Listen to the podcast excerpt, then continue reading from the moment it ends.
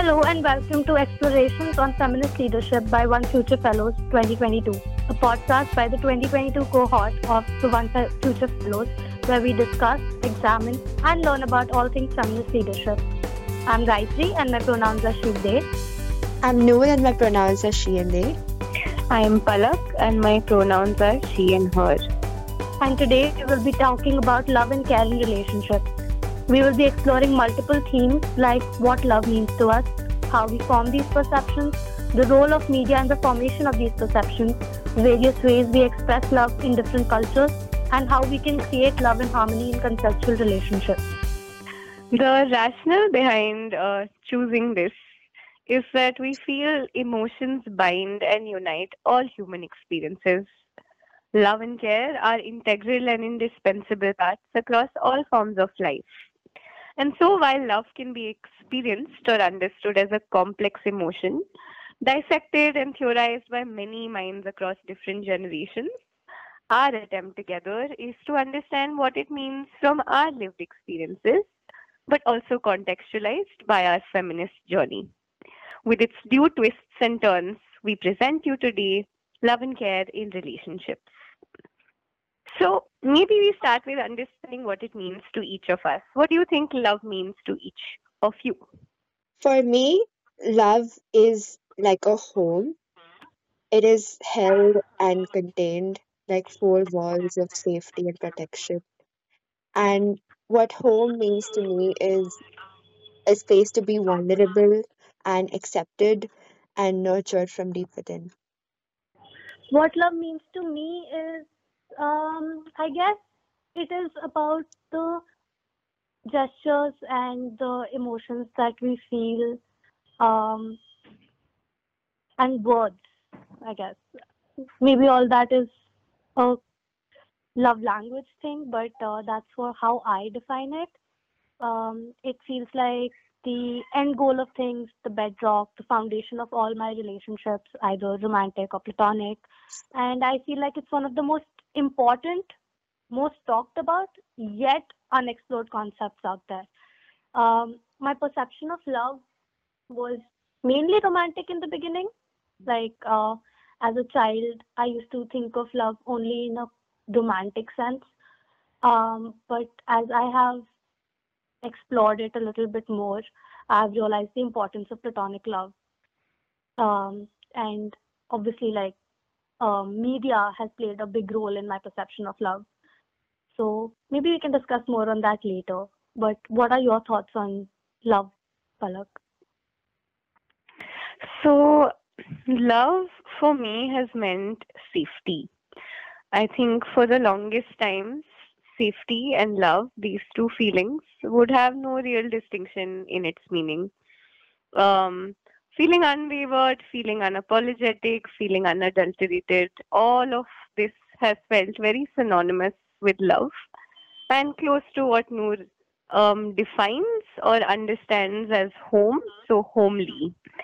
Um, however, with uh, the ever evolving experience of all emotions as we grow old, I think love has also brought me so much joy that it brings me this really, really unique feeling of invincibility.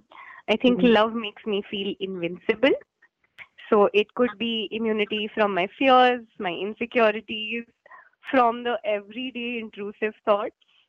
And in many ways, if safety um, is embedded in the heart of love, I think invincibility becomes somewhat of an antidote to all psychological warfare. I feel love can fully hold you and it can consume you. And maybe, just maybe, that's why it's so powerful. I think that's beautiful. Oh, oh yay. Thank you. Um, I feel like I want to build a little on what both hmm. of you said about love feeling like home and safety. Hmm. Hmm. Like in my perception of love, right? Uh, hmm. I also have that feeling of like, oh, I want this one person to be my home. But like, hmm. like I said, I I was quite obsessed with romantic love being the only form of love. because Hmm. that was the one kind of love that I sort of craved because I did not find it readily available or like seen around me. So that was something that I used to crave a lot. And um like that's the whole point of like just the person trying make like me trying to make the person feel like home except I never really knew what home felt like. Hmm. So that led to like some really skewed perceptions of love. But uh, and obviously rom coms and all these romance books that I read did not help at all. They really just skewed it even more. But um, I feel like feminism has really sort of helped me develop and understand it so much better. Yeah, adding to what Gayatri was saying, I think the way the uh, the way love has been defined for us is very ambiguous and abstract. Like, um, and it is always something to long for and earn for. And like Palak mentioned, it makes us feel invincible. And you know, they tell us that everybody wants love, but we remain totally confused about how to actually practice love in our everyday life and how to express love. Yeah. So where did your idea of love originate from, Noor? I think it's definitely movies and rom-coms, uh, also Disney movies a lot. Mm. Um, I constantly longed for like a perfect person who was just good at everything, like looks the most amazing, uh, dresses up amazing, uh, does photography, plays the guitar, just is some i- invincible person, uh, like Superman, basically. Uh, Right, out of all our fantasies put together as one human being. yeah, Yeah. Hmm. Movies really, movies and books really do that to you, right? Like media plays such a big influencing role in our lives, especially in our perceptions of things. Uh, and something like love, which is so deeply conditioned in us, ingrained in us, we are told to sort of crave it, want it, need it. It's like the end goal, right? Like, especially in the Indian context, if you look at it, love is something that is the end goal, love and marriage. Like, they are taken interconnectedly, even though they are not, but that's always the end goal. Like, you are fulfilled only if you have a husband or a wife, like, or if you have a family, as they say. Right. I I think what we're trying to also maybe understand that when we say love, we actually mean relationships here, Yeah. which is that um, you know, the idea of our entire purpose or existence boiling down to maybe having a very, very fantastic dream-like relationship yeah, that is full of love and care.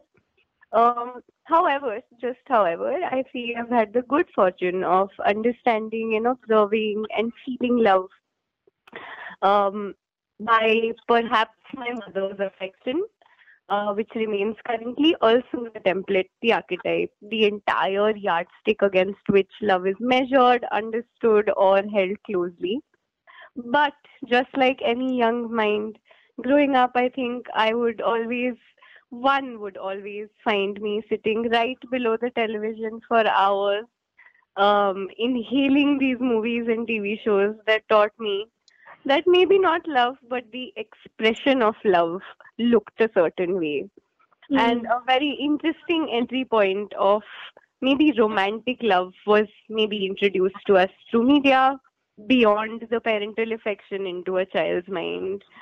So maybe we try to understand and trace back where it all really started from. What do you think you originally saw or were exposed to that made you understand what relationships could look like?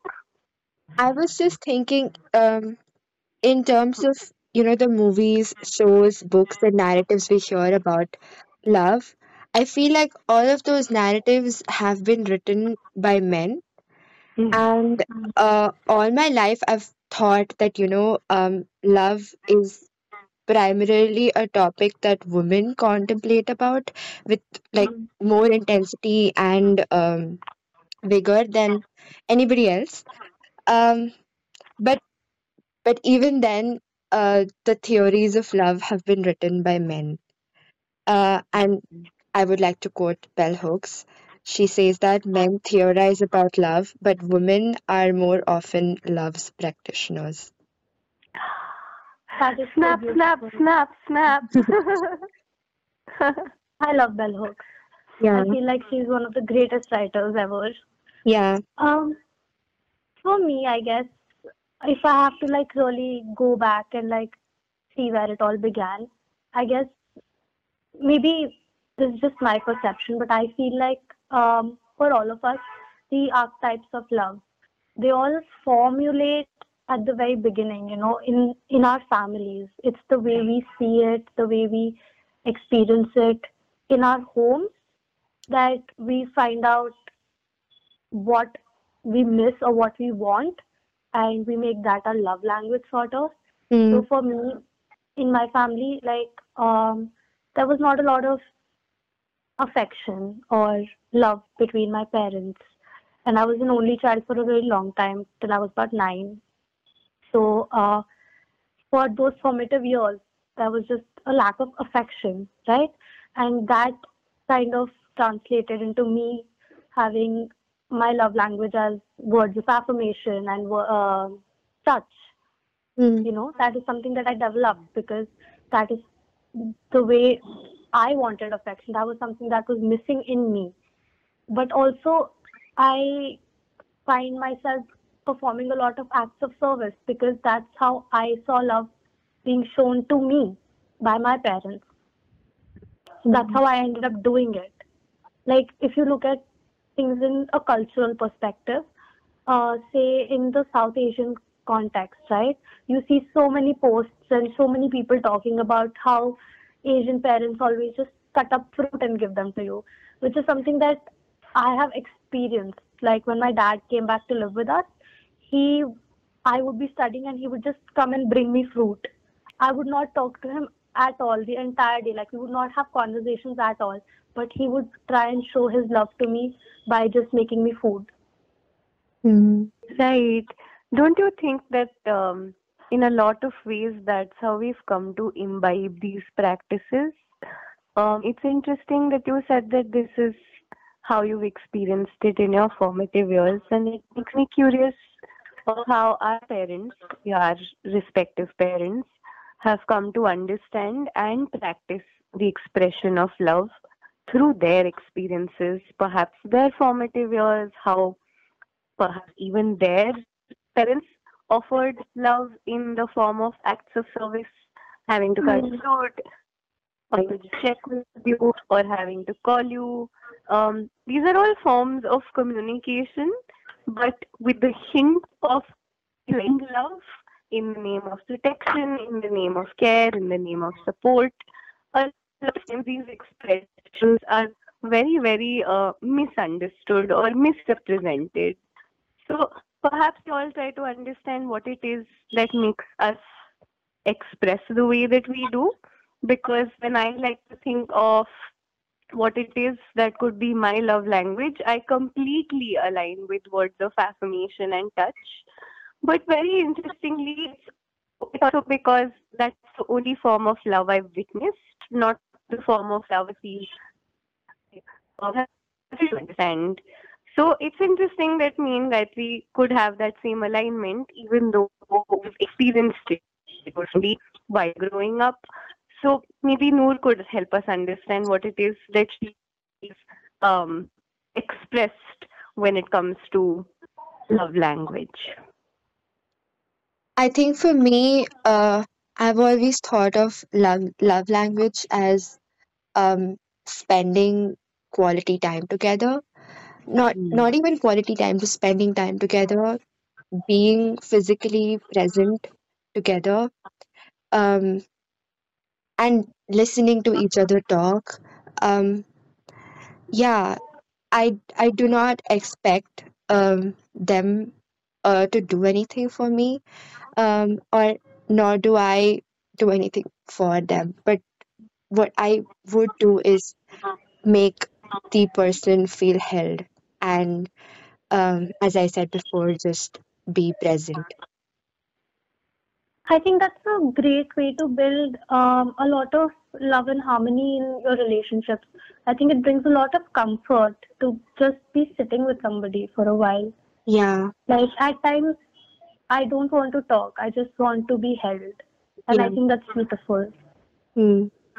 How can you feel loved and held at the same time? What kind of experiences make you feel loved and held at the same time?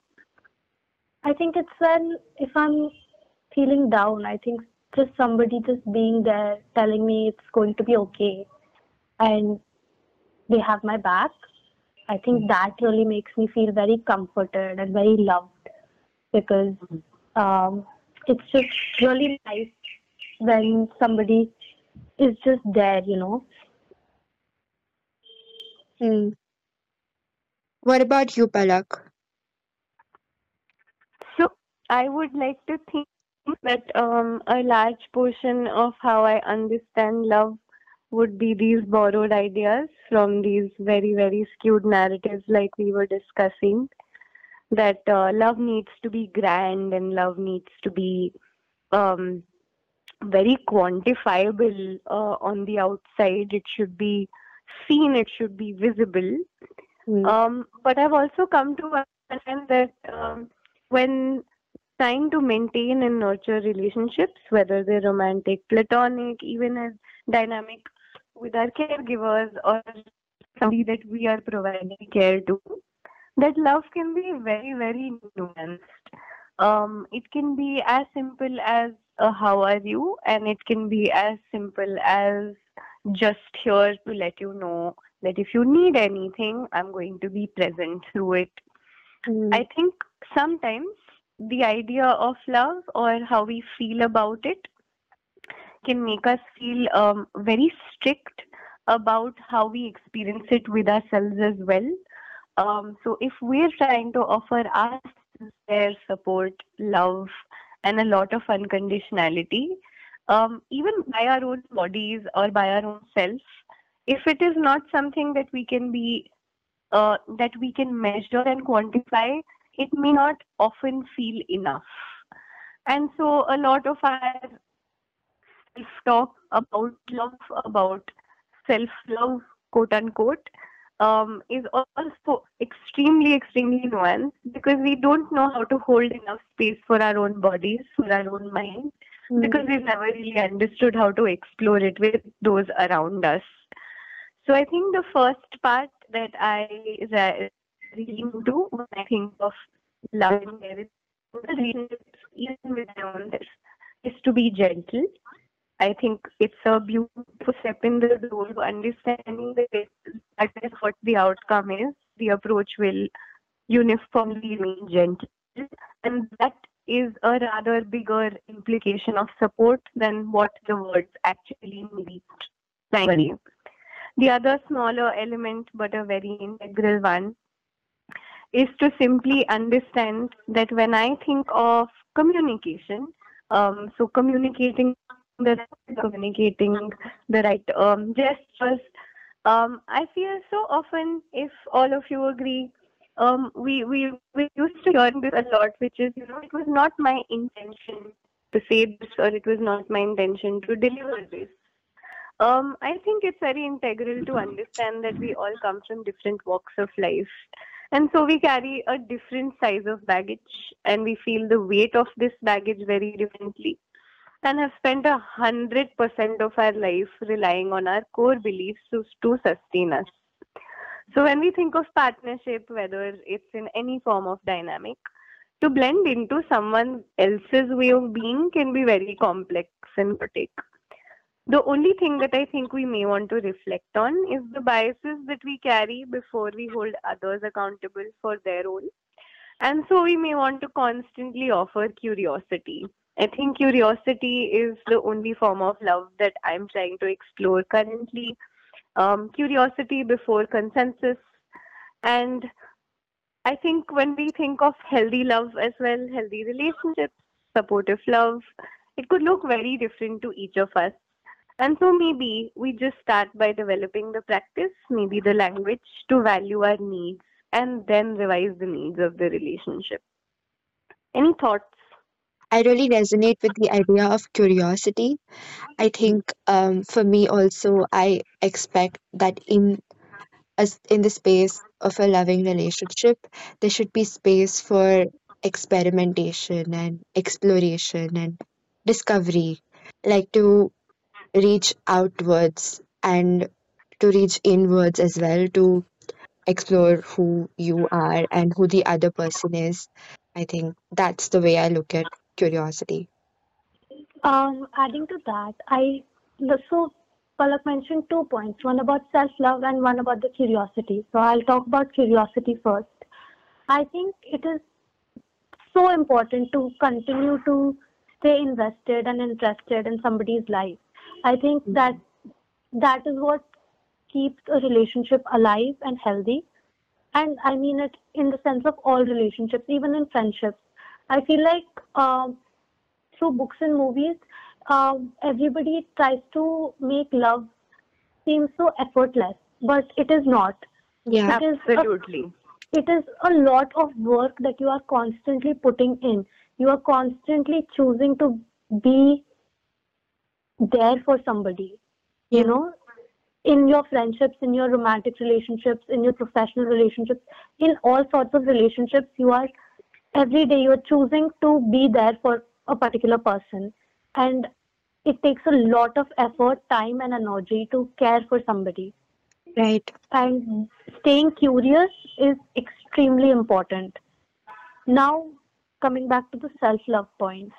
So, um, while you were talking about self love, I was just thinking about how, when we talk about love and care, the first thought that comes to us is always about others. Hmm. It is never internal. It is never, I love myself or I love taking care of myself. I wish to build a relationship with myself. Yeah, there we oftentimes forget the most important person in our life, which is our own selves.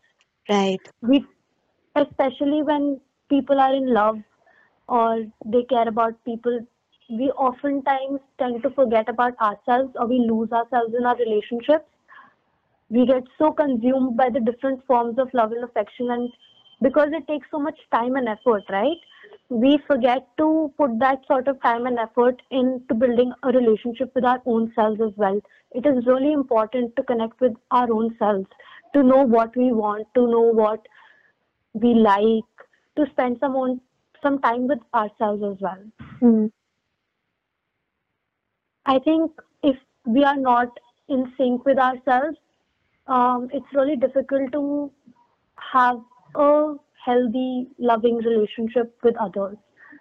So, um, what do you guys think? What makes a healthy, comfort, a relationship full of comfort or harmony? Um, I completely agree. I think the word that I often use uh, to explain effort, because there are certain words that um, make us feel a little weighed down sometimes, and maybe effort uh, comes with a little bit of that weight, um, which is, I think, um relationships and nurturing relationships are um, a result of a lot of skill and labor. Um, often people around me, just as I was mentioning before, would want to garner trust in communication by saying, um, my intention is to communicate this, my intention is to help you understand something, but it is never followed enough or followed up with some language. And while I deeply agree, I do feel your intention is integral to what it is that you're trying to achieve um, it is also just as integral to develop a skill where our communication, our communication style, and our intent, our intent are also aligned. So I feel one cannot trump the existence of the other. It's also important to consider that uh, when I say skill based relationships, I don't mean that the relationship, in order to be in a relationship, in order to offer nurturing a relationship, one has to develop a certain amount of skill as a prerequisite. It comes with experiential learning, it comes with the diversity and the richness of many, many different relationships of our life. However, it is the consistency and the perseverance that helps me understand what can allow me to be more present for myself and those around me? So for me, a relationship which has comfort and harmony, I think the first thing that should be there is um, honesty and authenticity from uh, all the parties present in the relationship. Like just being true to each other, uh, I think really makes a difference.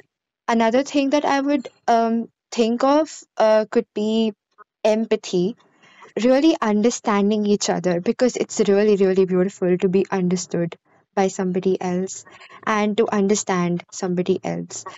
Another thing is respect, definitely. I think no matter what um, their beliefs, actions, or ideas are, it is important to always respect them. Thank you, Noor, for that really insightful conversation. Um, in therapy, this is something we often say, which is relationships can break us, but relationships can also heal us. This is how we come to our conclusion today. With our ever evolving relationship with relationships, it's through this vicarious learning, some painful and some joyous experiences, that we attempt to theorize our understanding of love and care. Where is it you get your ideas of love is it the same as it was growing up? What is or what can be your love language? How do you find a way to express them not just to those around you, but also yourself? These questions stay with us through the morning chai and the evening coffee. To our listeners, thank you for joining us and listening in today. We really appreciate your support. If you like this episode, please follow us on Instagram and Facebook at One Future Collective and on at One Future underscore India on Twitter. And keep an eye out for future episodes of explorations on feminist leadership by One Future Fellows 2022. Please leave your questions, comments, or feedback for us on Anchor or in our DMs. We look forward to hearing your thoughts. Until next time, take care of yourself, and we hope that we can explore more together. Like this Sochcast?